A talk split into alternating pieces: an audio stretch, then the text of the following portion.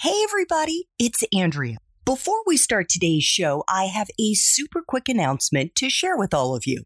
Beginning in April, I'm going to be launching a series of college to career live weekend boot camps to help graduating seniors as well as juniors who are confused about what jobs or careers they might want to pursue when they graduate.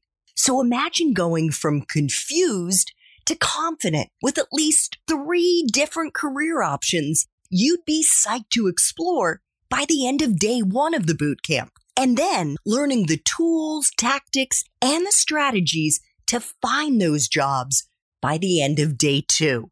The boot camp is live and it's led by me over Zoom. And you can learn more about it at College to Career Academy. That's college, the number two, career academy. Or you can just look me up on LinkedIn and check out the featured section of my LinkedIn page. I can't imagine a better graduation gift for the college students in your life.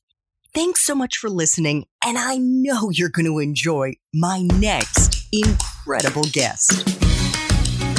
Hi there, I'm Andrea Koppel, and it's time for coffee the podcast where you get to hear firsthand what the jobs and careers that interest you the most are really like. Hey there, Java junkies. Welcome back to another episode of T4C. If you're interested in learning more about marketing, especially at a large multinational company, I almost knocked over my coffee cup then this is the episode for you because my next guest has worked in marketing, sales, and operations at British Telecom, also known as BT, where he's worked for the last three and a half years, even though his major at university was not in marketing. Gonna leave it there. Well, you're gonna be surprised to hear what his major was. But before I introduce you to Dan Mian, I want to make sure you've signed up for the Java Junkies Journal. That's time for Coffee's newsletter that showcases upcoming guests on T4C, as well as features, career advice, insights, and inspiration. It's a lot of fun, and there's quite a few coffee puns in there as well. Just head over to the Time for Coffee website at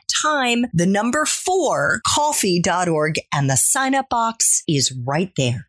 Now, my Java lovers, please grab your mug and take a chug of your favorite caffeinated beverage because it's time for another caffeinated career conversation. And my guest is Dan Mian, a marketing professional with a passion for technology and telecommunications. And he's got over six years experience in marketing, sales, operations, and commercial roles. But just six years ago, that wasn't that long ago. We're talking about 2015. That was when Dan was getting ready to graduate from university, like so many other students, he had no idea what he wanted to do when he graduated. And as you're going to hear, he had to overcome lots of rejections and uncertainty. And that experience actually inspired him to start a side hustle to help people just like you, other college students, other university students transition more smoothly and with as little pain and suffering as possible from university into the working world.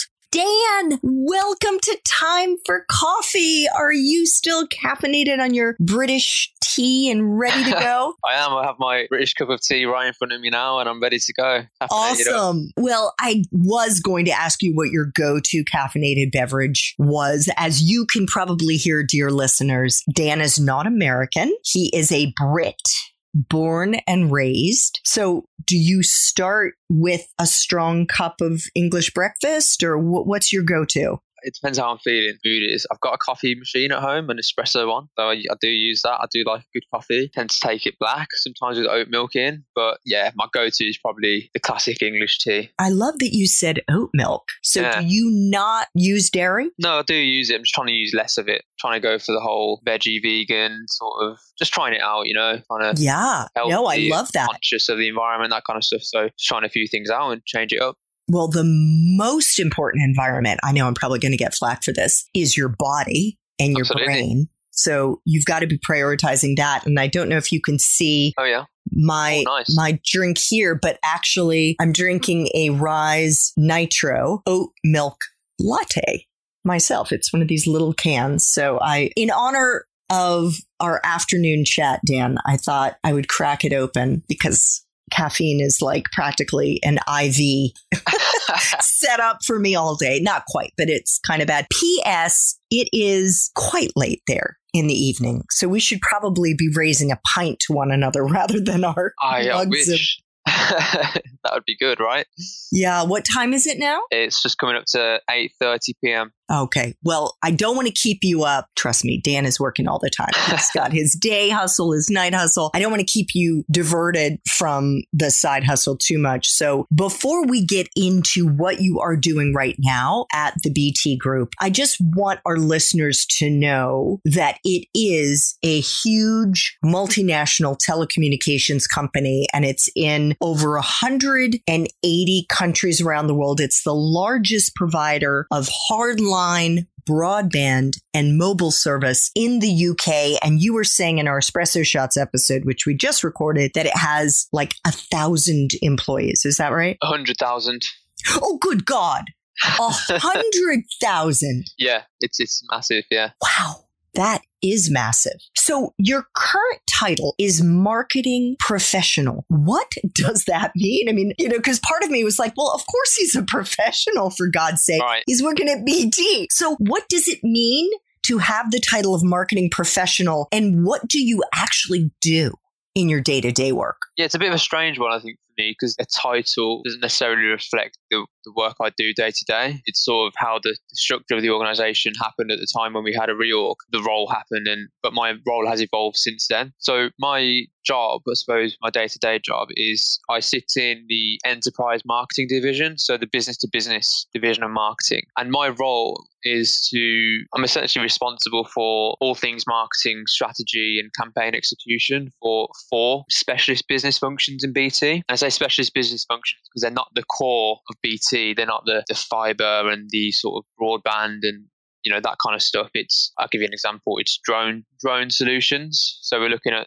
future of drones. I've got another business called Street Hubs, which is these cool, you'll see them if you ever go to London and some of the bigger cities, but these cool sort of hubs that are in the streets, which you know, provide Wi Fi hotspots and an advertising screen and emergency voice calls. And we're just sort of launching our new product this year. So it's sort of doing the plans for that. Another one is called Air Logistics, which again is a, is a more of a logistics focused company, which essentially handles the messaging from any cargo coming into the UK. So the messaging between the pilots at the hubs at the airport, a little bit of a complex one. And then final one is called Field Force Automation, which essentially is, is what it says on the tin, which is anyone who has a, a field force that is mobile, we would help them with the hardware to help them more efficient. So if you think of Postman, they have mobile devices and scanners that they use. We would equip the hardware and support them and manage it in life. Yeah, my, my core focus is around probably drones and street hubs. Love it. So, what is it that you do in your job?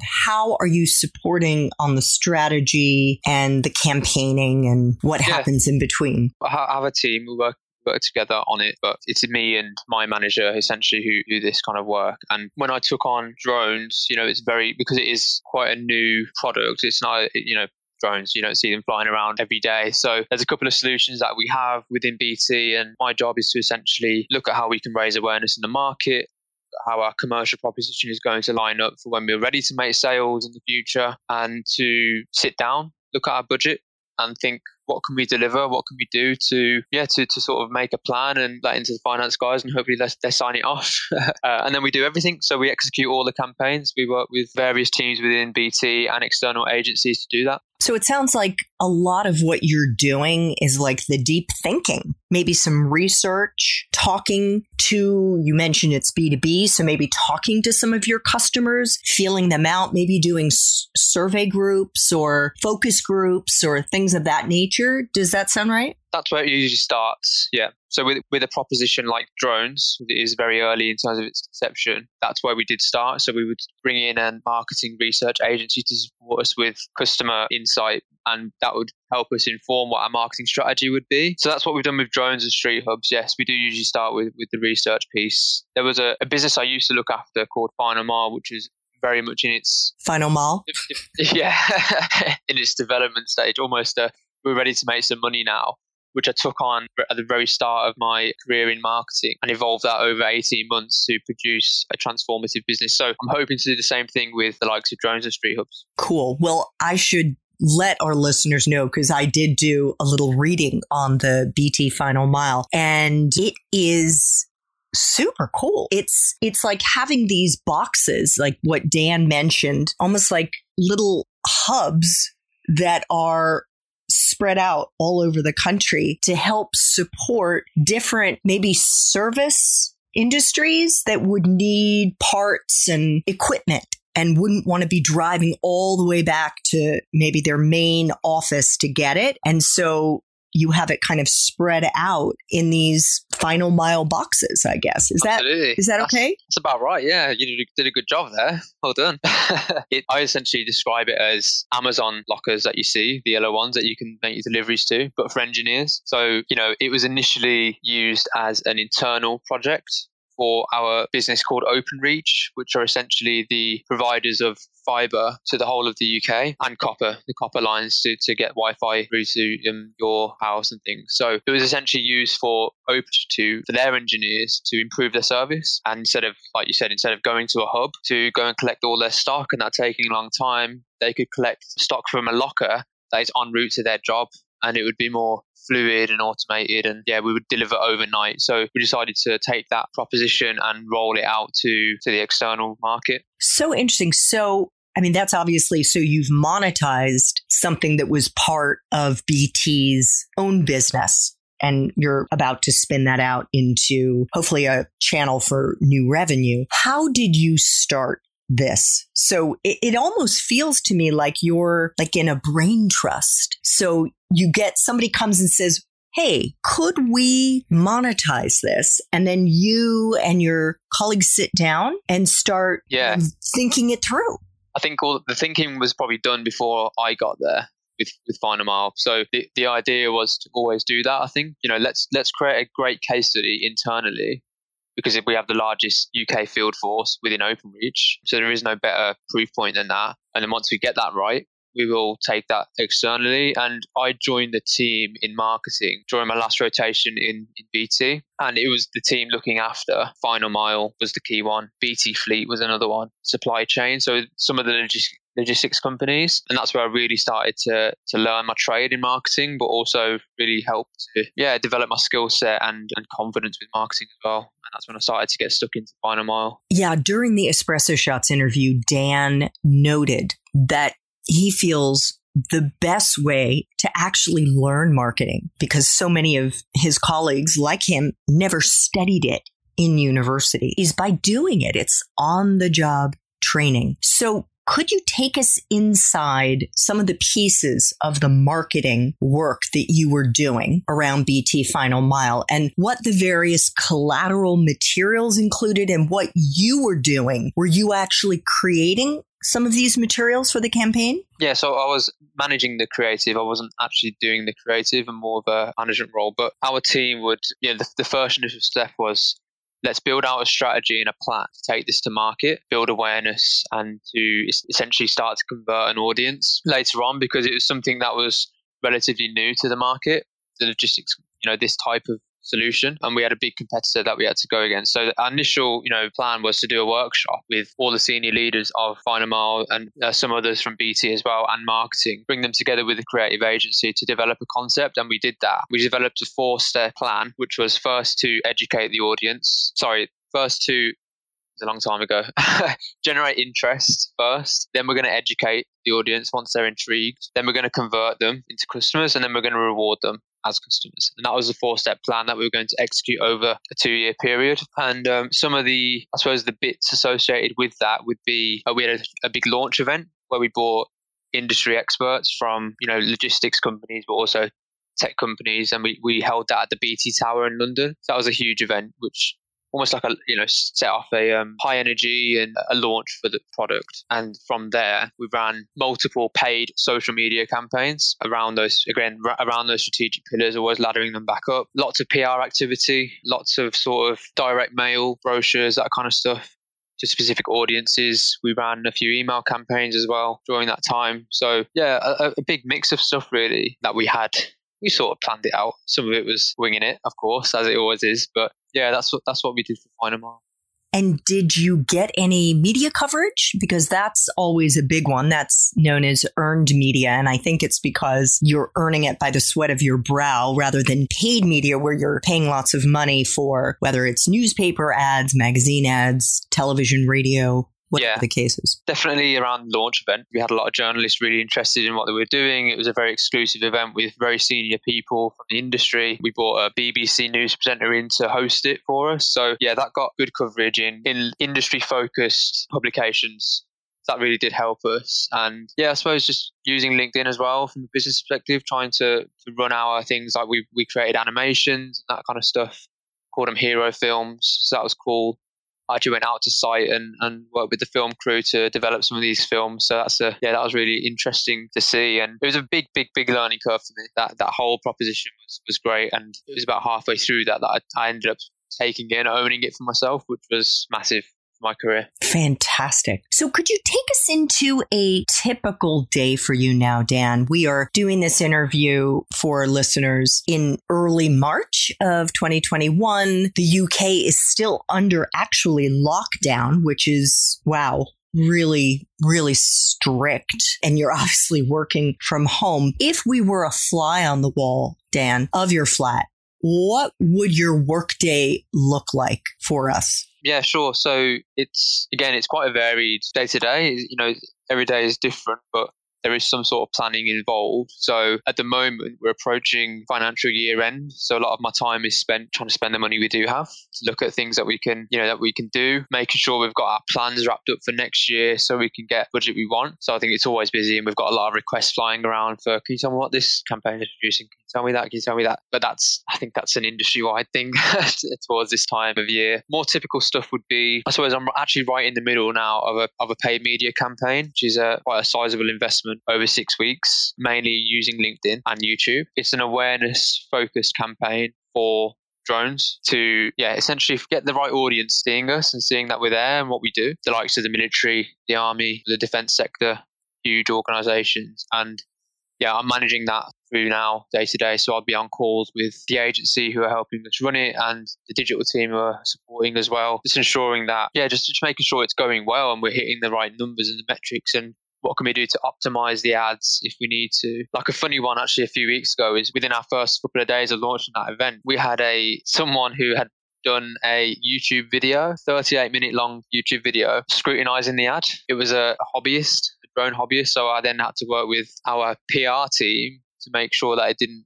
you know, blow up and make us look really bad. So there was a lot of damage control and just monitoring there. And that was, yeah, that was a crazy week, actually. Oh, it so, sounds like it it's yeah, every day is different, like I said. So as I alluded to in the introduction, Dan has been at BT since September 2017 when he was hired as a member of what in the UK is known as a graduate scheme. And a graduate scheme, to help those who are unfamiliar with the UK system, is a kind of a comprehensive one to two year training program for recent university graduates. And it's very competitive to get accepted into these programs, especially at a company like BT. And PS, there are a whole bunch of companies in all kinds of industries in the UK that have these graduate schemes. They run from charities or nonprofits to finance, healthcare, human resources, pretty much any industry that you can think of. They have these training programs that offer quite competitive salaries. And Dan, in an article that he wrote for a website, said that the slot that he got, the year that he applied, I guess it was probably like the 2016, you applied in 2016 for the 2017 class class, there were 24,000 applications for only 200 slots. That's right. And he got one of them. I mean, that is incredible. What kind of an experience has it been for you, Dan? Can you just give us a very quick overview? Because I know you've been in different departments over the last, you know, the first two years that you were at BT before you landed in marketing. Absolutely, it's been it's been an incredible experience for me overall. I think I've I've learned so much and I've I've matured a lot and I've sort of learned a lot about myself along the journey as well. And I've built an amazing network of people. So I've really, really enjoyed my, my graduate program, my experience at BT. I've had a slightly peculiar start to it where, you know, a lot of people would stick to one area and maybe move through that area. So within marketing, there's so many functions. So I know people who have been in marketing and have, and have rotated through digital and then content and, and different areas of marketing to explore that. But I didn't know what I wanted to do. And at the time that I got the job offer, I wanted to be placed in Birmingham in the West Midlands of the UK, but there was no there's no offers. It was only London. And I was really against moving to London because it was just so expensive. It's crazy money for rent. And I was like, if I'm ever going to buy a house or do anything, you know, that I want, I need to be able to save. So I said, okay, fine. What are my options? And East Midlands was the option. So that's when they sort of said to me, why don't you try? We've got a rolling supply chain for you and I had no idea what supply chain was, but I did it. I went, I moved to a place called Milton Keynes in the UK, which I'd never been to before. Yeah, I moved there and I was stationed at a warehouse, essentially, a warehouse of stock. And we have a mobile company, a mobile network called EE in the UK I don't know if you know it, but it's one of the largest uh, mobile providers here. And it was essentially managing the supply chain operations for EE, getting the mobile phones out to people, out to customers when they order it. And it was an amazing, very big learning curve hugely steep learning curve. Spent probably the first six months really trying to learn what supply chain was all about because it was very, very complex. A lot of systems, a lot of automation, a lot of, you know, the, the jargon that you just have no clue as, a, as a fresh grad or how, how, how a complex organization gets stock out to people. So I did that as my first sort of move. And my second move was still in supply chain, but it was then looking at the reverse reverse loop within EE. So there are 650 stores across the UK, retail stores for EE, and when customers' phones break, they go to the store they hand their phone back in. And as a customer, you just forget about it, right? You go home and they deliver your phone back to you. But when you're working in it, there's a whole complex process that happens to get that phone back repaired. And my job was to analyze and look at the repair loop for improvements. What could we do to to improve that chain? And one of my key key sort of achievements in that area was I found that phones are going into the repair loop slightly broken and finishing the repair loop massively broken. so that doesn't make sense. Yeah, it didn't make sense. And I, I saw, you know, I, I did cool things like I went to the courier warehouse and I saw a phone being dropped into a box and then behind it an exercise bike would be dropped on top because they were they were splitting by postcode. They weren't splitting by business. So you'd have EE, you'd have fitness company. So yeah, the stock was getting damaged. Plus the bags that they'd transport them in weren't secure enough. They were very flimsy. So key achievement for me was rolling out 10,000 newly designed bags that were more protective, could fit more phones in. And that was, yeah, that was a great achievement. And then I moved into a different part of supply chain, which was managing a call center, the service desk. And that was totally different because I was managing 30 people and my job again was to, to manage those people, help improve the call quality, help improve the general statistics such as the amount of calls we take, how long we spend on calls, and just improve the customer service really. And I was servicing the likes of OpenReach engineers and EDF, which is a, a huge utilities company in the UK, and that was a great role as well. I had you know I learned a lot from that. And actually, I'm looking at your CV here, and you say that you achieved significant reductions in the average time to answer calls from 90 seconds to 10 seconds. That's incredible, Dan. And P.S., that's another tip that we're going to be getting into in a little bit on your CV or your resume, whatever you call it, is having data that quantifies the impact that you've had in whatever role you've had. So that's a great one. Absolutely. Yeah, I really enjoyed that role. And there was a lot of things I did for that. You know, for example, I found that we were we were just having so many calls coming at eight o'clock in the morning. We didn't have the staff on, and we did, when we had the staff on, we didn't have the right the quality of the staff. So I repurposed and reshift all the all the sort of the rotas and things to make sure we had experienced experienced staff and, and volume there. A few of the things I did with systems and stuff and, and just sort of would nurture it. And that's when we got down to from 90 to 10. You know, incredible. I took that away. And, that. Uh, wow. Yeah, that's great.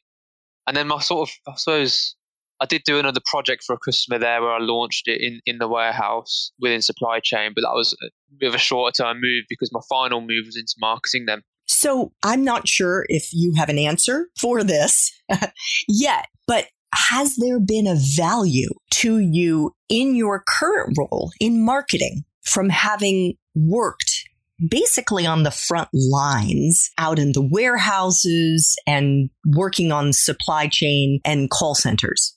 Absolutely.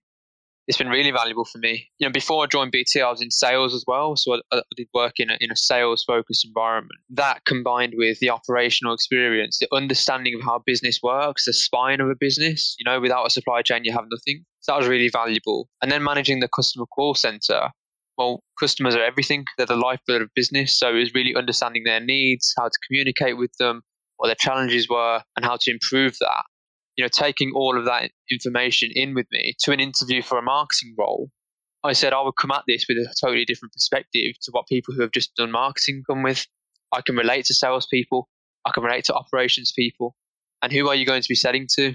You know, you, you might be selling to the ops manager, you might be selling to the sales manager. That experience will set me apart from the rest. It won't hinder me in any way because I don't have any marketing experience.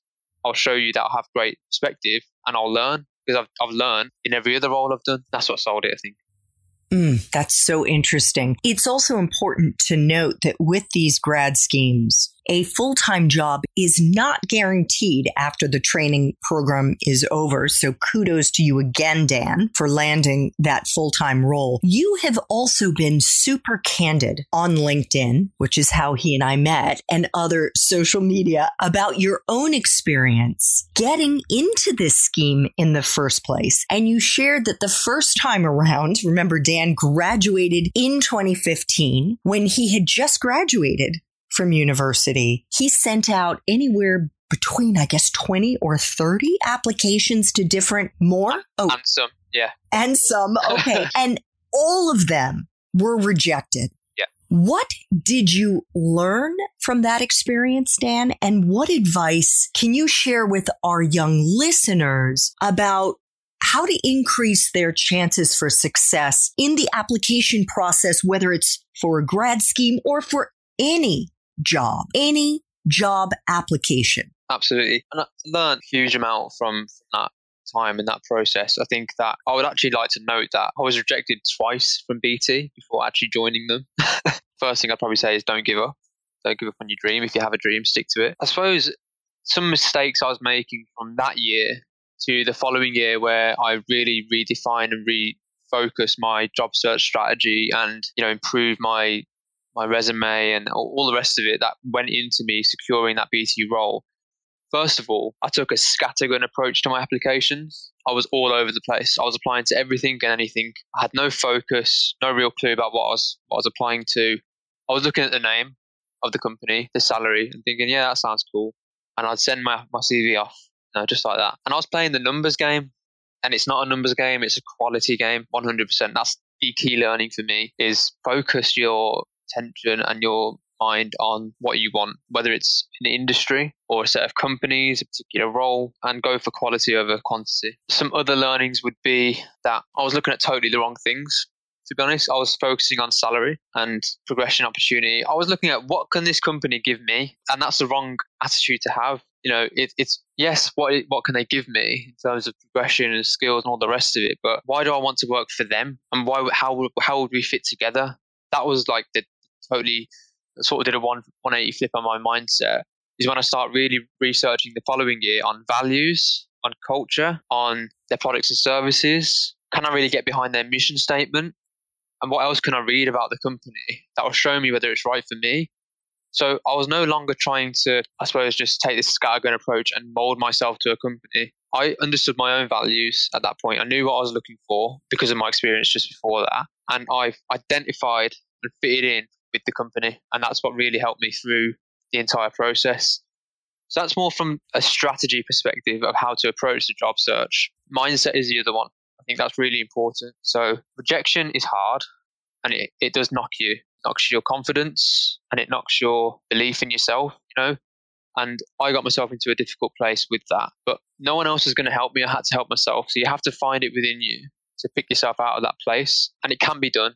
You know, you can do it. That's that's one thing. Is I was probably I was rock bottom at one point, pulled myself out of the ground and got achieved that that dream job. A mindset is really important. You know, you have to believe in yourself. If you don't believe in yourself, how do you expect an employer to? That's the way I look at that. And then the other one is your positioning. How are you positioning yourself to get into these companies? Because I look back at my resume when I came out of graduate, you know, university, when I graduated, and I look at it the following year, and I was thinking, what was I doing? what on earth was I doing with that CV? Why? Um, what was wrong with it? Oh, it was just terrible. Uh, it was too descriptive. I didn't show any impact, zero achievements, zero quantifiable results. I wasn't selling myself in the best way. It wasn't tailored to job descriptions. Same with my cover letter. I sent the same cover letter to pretty much every company, just switch out the company name, thinking that was going to work. So a reflection on yourself, looking really within you at what you've done in past roles and taking the key achievements from them and then being able to put that onto paper is what's going to really help. So it's a combination of all those things, really. That's quite a lot. no, I, that's you know fantastic. I think though, and you totally get this for a university student. So many of them feel they haven't done anything yet. They haven't been in the real world. Maybe they've had a part time job, they've done volunteer work, they've been involved in extracurriculars, and they don't see that as being transferable.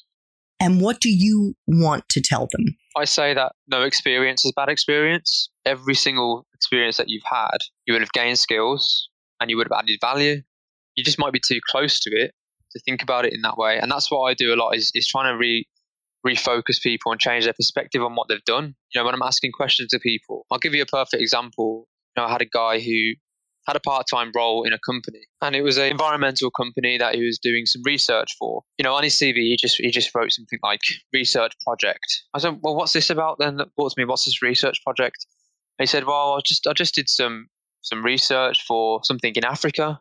So okay what was it? You know there was a village that needed water so i was looking at where we could potentially put a hydroelectric power station because yeah, and I was like, what exactly did you do for it? Well, I um I spoke to this government agent in Africa. I looked at the location, the low-lying land, high-lying, you know, flat land, all this kind of stuff. Looked at some other technical stuff. I worked with X, Y, and Z, and I produced this like three-page document. And where did that document go? Well, that went into a wider report.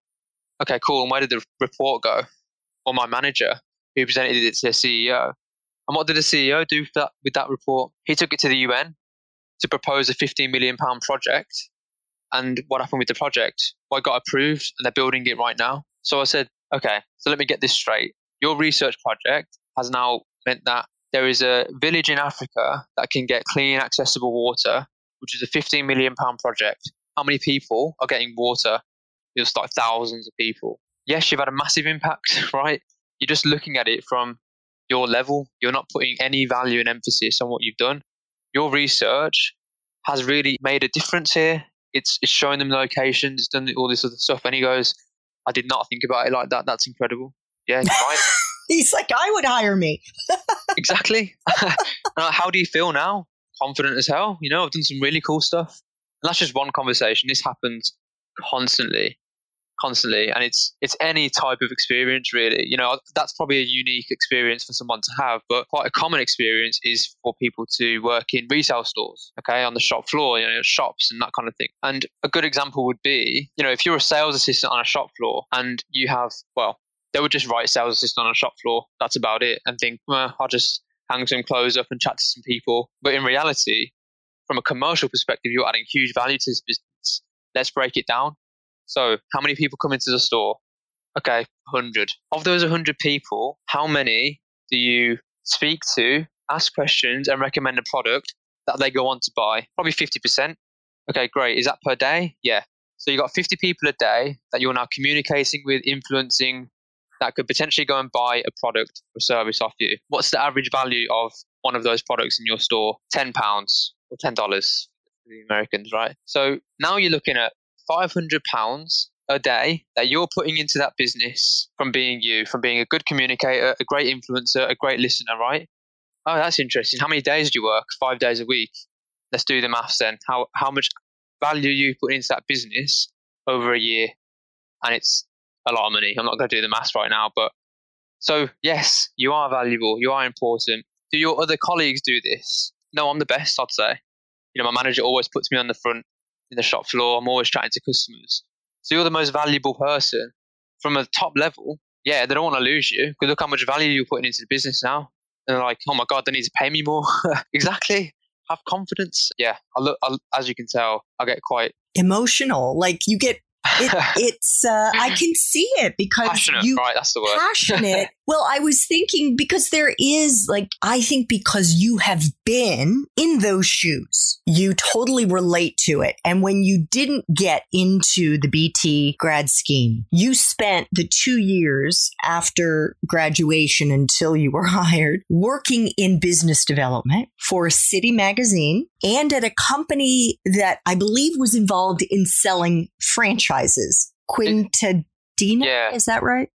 It's this, they sold a software, an IT software, like for for quoting, quoting software. Okay, I completely, clearly looked up the wrong company, but anyway, it's a bit of a niche one. It's only uh, ten bit, people. Okay, yeah, I must have looked at the larger yeah. one.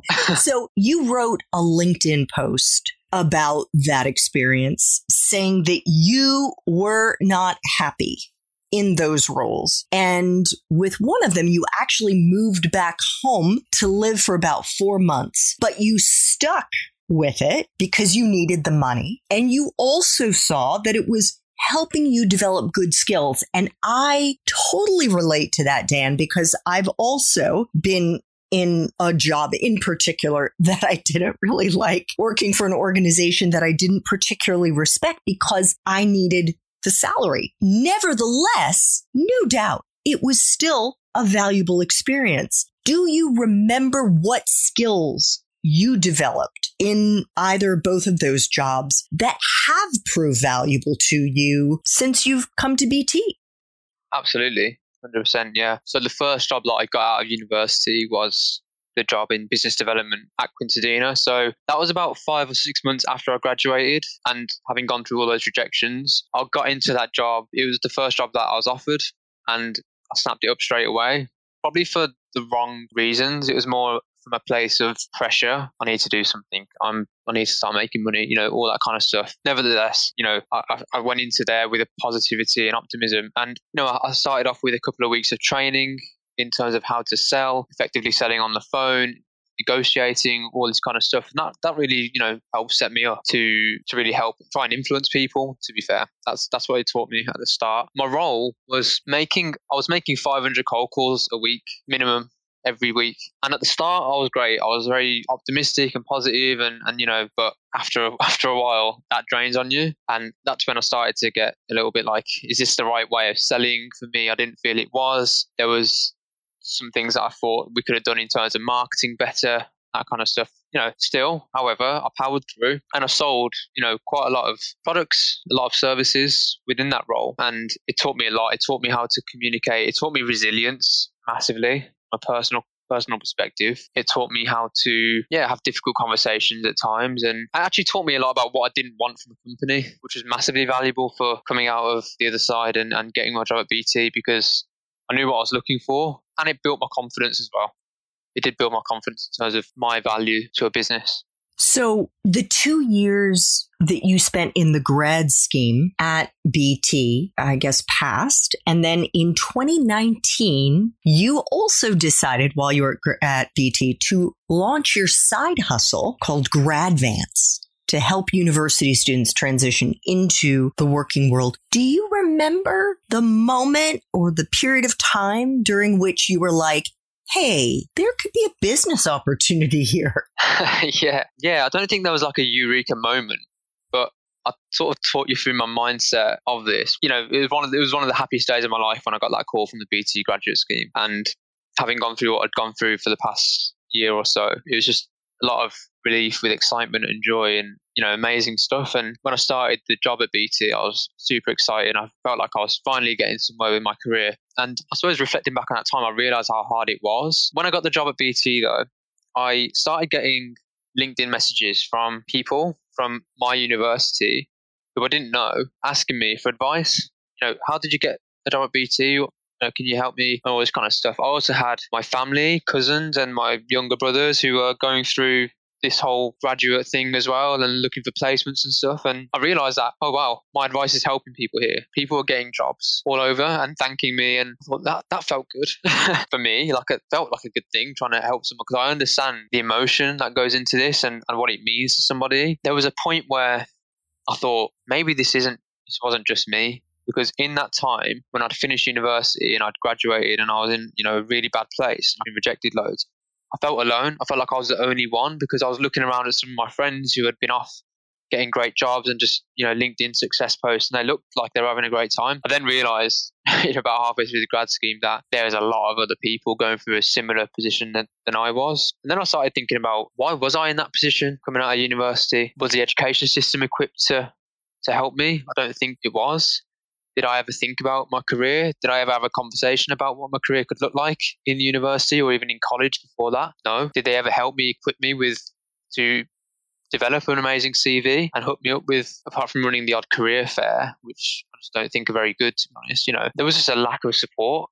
And I thought, I can be the person to help some people here that's how it started, really. And I remember sitting in a coffee shop with my friend thinking, what would be a cool name? Graduate. Thank goodness you didn't pick time for coffee. yeah. No, and literally I was like, what have I done? Well, I've advanced. I've grown, you know, advanced. Okay. Graduates. Do they go together? Yeah, they do actually.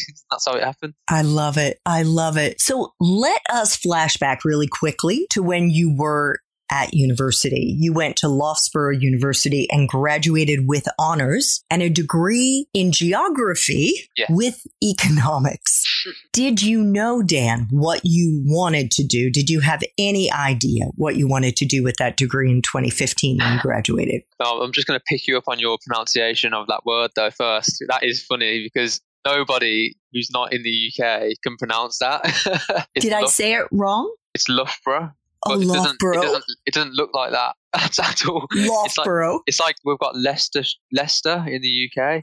Yeah. I don't know if you've seen it, but it's spelled Leicestershire. Shire. Yes. It looks nothing like the, how the, how it's pronounced, and yeah. Anyway. Sorry about that. no, that's cool. Yeah. So my degree, geography with with economics. We do A levels in the in the UK, so that's before university. You've got college, which is where you study A levels, and I picked English language, psychology, geography, and economics. I did pretty well in geography. I enjoyed it. Did pretty well in economics. I enjoyed it. What do I want to do for a degree? Hmm. Someone said to me, do what you enjoy. Okay, cool. I'll do both. so I actually did. I actually went into university doing economics with geography. So my major part of my degree was economics with geography. Then I quickly realized that I didn't do A level maths. So I was thinking, oh, this is going to be tough. So I, quickly changed my course about two weeks in to make geography the major and economics the lesser one. So yeah, that's how it happened really. And no, it wasn't planned. It wasn't like a perfectly planned out thing. I, I considered doing things like law, but I did a couple weeks experience before that and I hated it. So that wasn't for me anymore. And I was pretty much just winging it, to be honest. What do you want to tell those students, Dan, who will be graduating in just a short while here in 2021, especially for those who have no clue, like you didn't, like I didn't, like the vast majority of the people that I've interviewed on Time for Coffee had no idea. I think most people, no idea. How can they find the right fit?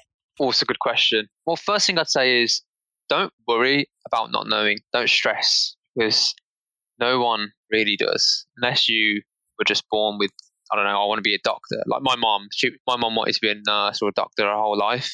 She just knew, and she went into that, and that's what she's done forever. But that's just not the way I was. So, and a lot of lot of people now in this generation aren't like aren't that way. And I think you were similar, right? You didn't really know what you wanted to do. So, I'd say take that pressure off of yourself because no matter what your degree is, you will have gained a lot of transferable skills, a lot of personal qualities, things that can be adapted to any position really.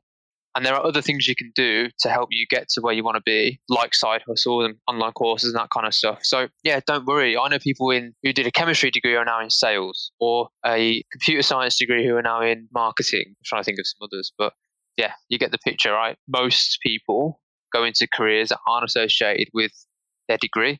So don't worry about that too much. You know, that's a, that's an interesting one because I think it's really hard to know what you want to do at the age of 18, 19, 20, 21, right? And people say, follow your passion, follow your passion. But what does that really mean? I, don't know. So what I'd, what I'd suggest doing is probably maybe break it down a bit more. And I usually say, you know, because what people do when they come out of university or whether they're at university looking for a placement is go to the job sites, go to LinkedIn, go to the job boards and just scroll through and have a look. And, you know, I understand why they do that, but you're looking at it from the wrong way. I always say flip it on its head, start from the top, not the bottom. So identify two to three industries that you're passionate about or not passionate about that you think you would enjoy. You're interested right? in. You're yeah. interested in exactly. So you know, it might be fitness and health. It might be beauty and fashion and things like that that you enjoy in your day to day life. Start there. Research some companies that are in them. Let's t- let's take five companies.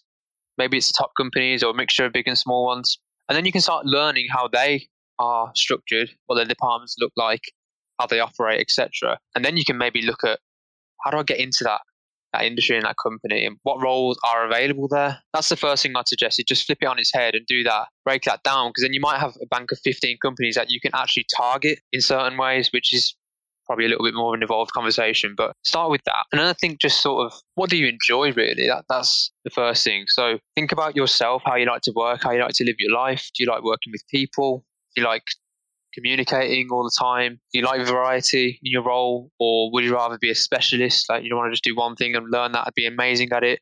Some people like more structure in terms of their progression level. So I do this qualification, I go up 3k. I do that qualification, I go up five, and then when I get to there and there. And others like more fluidity, where they can move through different areas. So it's about like really, and then you know in terms of creativity, someone might be really naturally creative, but someone else might be like great with numbers and really enjoy that. So it's understanding what you like first, and then a combination of those two things will start to create a bit of a better picture. I always say to people, try and get like a, a, a statement, like a vision statement of what it could be. So it could be as, as simple as I would like to do a creative role in the charity industry, or I would like to be in a, a, a sales or gr- growth focused role in the tech industry something along that you know that nature. And i think if we want to take it a little bit further once you get to the departments what's really important to understand in business is that every single department in a business is there for a purpose and a reason. So can you map yourself to that purpose? That's a great way to it's a great way to look. So sales as an example is about profit it's about growth. Where will you get your satisfaction from? If you see if the profit go up and you bring a customer in and your commission goes up for you is that going to be a cool thing? Like, is that going to be a good day? If you look at maybe HR, which is actually the opposite. So we're not focused on the profit right now. We're looking inwardly at the company. Can we make a better culture for our people? It's very much a people focused role. Learning and development. Are we recruiting correctly? Are we retaining the right talent? And they're not judged on making profit. They're judged on company culture and engagement. So think about you and think about what you enjoy can you map yourself to those different departments? I love that you just use the word map because when you were describing what you do in your current role and what you were doing when you first started the grad scheme with BT, I started seeing how what you studied as a geography major and an economics major was mapping to those roles. Yeah, I, I, when I reflect back like that, yes, I think it has done because geography for me was was more analytical. It was looking at different opinions, and it's not black and white. Like it's a lot of the time, it's it's not like scientific. It's it's more like can you take multiple opinions from different areas and create your own and form an argument. That's what for me what it was, and it was very much essay based. So that was cool. But then the flip side of that was economics was very logical is about numbers and mathematics and x x plus y equals you know so a combination of those two things for me has definitely helped in a marketing role today because everyone has an opinion in marketing so you have to be able to tell your story and use evidence to do that so it's like a combination of the two so maybe it does, but yeah, I I love it at the time. I love it. Okay, I have two final T for C questions for you, Dan, and these are questions that I try to ask all of my guests. And the first one is to share a time in your professional life when you struggled. We've already talked about that two year gap and maybe, and when I say gap, you were working, but you weren't doing your dream job. You had been rejected a couple of times. Maybe that's it. Maybe you even failed or face planted. I guess the answer is yes. How you persevered and if there was a lesson that you learned in the process. Yeah, for sure. I mean, there's quite a few times when I failed and, and messed up and made mistakes throughout my career. And I used to really hate myself for that. You know, I used to really take it personally. Now I don't. Now I see it as a bit of a blessing. Like if I'm failing, well, it means I'm growing, it means I'm learning. So mindset is important there. But if there's there's one example which was quite unsettling actually, I just secured my call it full time role, the first role after the graduate program, and it was to look after well to be in the team responsible for businesses. BT Fleet was one of those businesses, which is a, a again one of the largest fleet companies in the UK. BT Fleet and Final Mile was involved in that, and it was only after I signed the contract, a few weeks into that role, the big announcement that BT Fleet was being sold. Now, I'm sitting in their office. I'm literally sitting next to all the product teams and the CEO and everything. So that just created a ripple of uncertainty throughout the office. And for me, I'm thinking I've settled now. I can learn my trade. I can just know embrace it, and I'm in a good position. Business is doing well. It's growing great. Happy. So that caused a lot of stress for me. And then a few weeks after that, my boss sits me down and goes, "Dan, I'm leaving. I'm leaving BT." and I was like, you are joking. So not only has the business sold that I'm sitting in and I've just signed this contract. By the way, I just bought my house at this point. So it's just, you know, I didn't know what was going to happen. And now my boss is leaving and I went into like stress mode, like big time stress mode. And I think this has really taught me how to navigate change and uncertainty in, especially in a large complex organization. What I did to help me through that, and this is really a, the key takeaway for anybody starting their career, even just, you know, navigating their career is your network is so, so valuable. Who you build relationships with, especially at times that are tough, is what's going to help you get through. I had a mentor, which I actually proactively reached out to on LinkedIn to ask her, who was HR leader in BT. Not in uh, my area, not in, you know, in a totally different part, but she respected that I had taken time to look at her career and how we could fit together, and that worked. And she even said to me to this day, you know, only, you're the only person I still keep in contact with in terms of mentors because of the how we we approached that. So I've got I got conversation in with her straight away. Also put conversations in with the head of marketing for that role and my old boss in supply chain, just to help them un- no, tell them what was happening here and ask them how I could navigate this. And it was actually through those conversations that my mindset totally shifted. I actually started seeing this as an opportunity to take this for my own you know, take final mile, which is the other part of my business, step into my boss's shoes and own it. And if I could prove that I could own it for six months, 12 months, whatever, they might not hire someone and you might be able to get that job. I was like, oh, okay, that's interesting. So I went from chaos, you know, oh my God, this is going to be awful. Am I going to keep my job to thinking, you know what, let's go, let's do this. And that's exactly what I did. I actually took on that role, started sitting in on leadership team meetings, um, started proving myself, and I owned it. And the rest is history. So amazing. What an incredible story.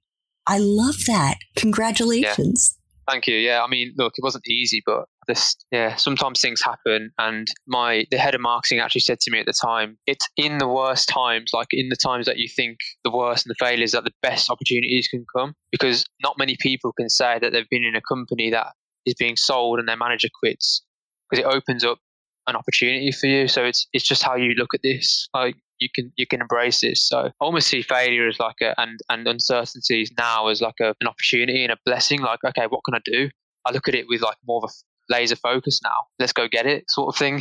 Which is strange because at the time I was like, my career is going to be in the bin. You know. I think there could be a lesson here for our young listeners who are graduating in the middle of this pandemic. Maybe they could flip it around too and see it as an opportunity where are those opportunities? Because they're out there. We both know it because 80% of existing jobs are not posted, which is why your network is so important. Last question. If you could go back to Loughborough, did I say it right? Loughborough. Oh, to Loughborough. Yeah. Sorry, to Loughborough. That's fine. And do it all over again, Dan. But based on the wisdom you have now, what advice would you give yourself? Are you saying that is this me doing the, the degree that I've chosen or totally changing If it? you could do it all over again, if you were back in school, if you were entering your first year Oh, yeah. and you could do it all over again, but with the mi- the mindset, the wisdom, everything you have right now, what advice would you give yourself? Oh, I wish I knew what I wish I knew now what I knew back then. I tell you, sorry, I wish I knew back then what I knew now. That wrong, but I think I would have focused way more before I even went to university on what a career could look like for me, and I would have maybe chosen a degree which is more relevant to the business world. I knew I wanted to be in business, so maybe a business management degree would have been a good opportunity. I would have done lots more, tried lots more experiences, Such as? internships, social media marketing. I would have tried to do some stuff for free for people. I would have done. I didn't join any societies. I wasn't a member of any of any societies. I would have done charity work, a lot more volunteering work because that again that is valuable. And I would have honestly just started thinking about what my career would be straight away. Because for me, the end of university was like, that's it, I'm done. You know, I, I never throughout my whole school life, I never thought past that. It was the goal was always get to uni, get my degree, get to uni, get my degree. The rest is going to be absolutely fine. And then it hit it hit me. Like, whoa, okay, the real world isn't you know it's not going to be easy because everything's mapped out for you within the education system, and then all of a sudden you're thrown into this world. So start you. Oh, and the other thing is using LinkedIn. My God, I only started using that seriously last year, and wow, if I started using it back then, probably be like a massive influencer now. You know, I'd be off flying all over the world doing talks and stuff. So You'll get there. You'll get there. No doubt about it. He just had a post. How many uh how many likes did you just get? yeah, it's on like let me just check it now. It's on He was like eight he was like eighteen hundred, getting close to nineteen hundred Yeah, what are we on here? with ninety thousand views. one thousand eight hundred sixty-two. Yeah. Yeah, crazy. I mean, incredible. So he's on his way, folks. He is on his way. If you want to learn more about Dan, you want to connect with him on LinkedIn for sure. Follow him. He writes great posts. His last name is spelled M I A N, Dan Mian, and Gradvance is the name of his company. If you want to check it out, it's all connected on LinkedIn. Yeah. Head over to Instagram at Gradvance, G R A D V A N C E. I post, or we post daily formative, educational, inspiring, motivational content, really, which is all around mindset, you know, CVs, cover letters, everything, you know, I try and give as much as I can. And that's the reason I started the community. It's just, and I've had, you know, we've had so many people getting jobs at amazing companies through, through Gradvance. you know, some huge, amazing roles as well. So yeah, it's going really well. So come and check it out and, and send me a DM and say hello. Dan, I want to thank you so much for making time for coffee today with me and the T4C community. You are such a wise young man. And I know, oh my God, the sky is the limit. Thank you. You know, it's been a great, great opportunity and you know, great conversation with you as always, Andrea. You know, we always have good, good chats, and we're on a same wavelength. I feel so. It's absolutely my pleasure, and thank yeah, thank you for having me on. Thanks so much for listening to Time for Coffee, where the professionals in the jobs that most interest you always have time to grab coffee 24 7, no matter where you live. I have one quick favor to ask you. Remember to rate, review, and subscribe to Time for Coffee.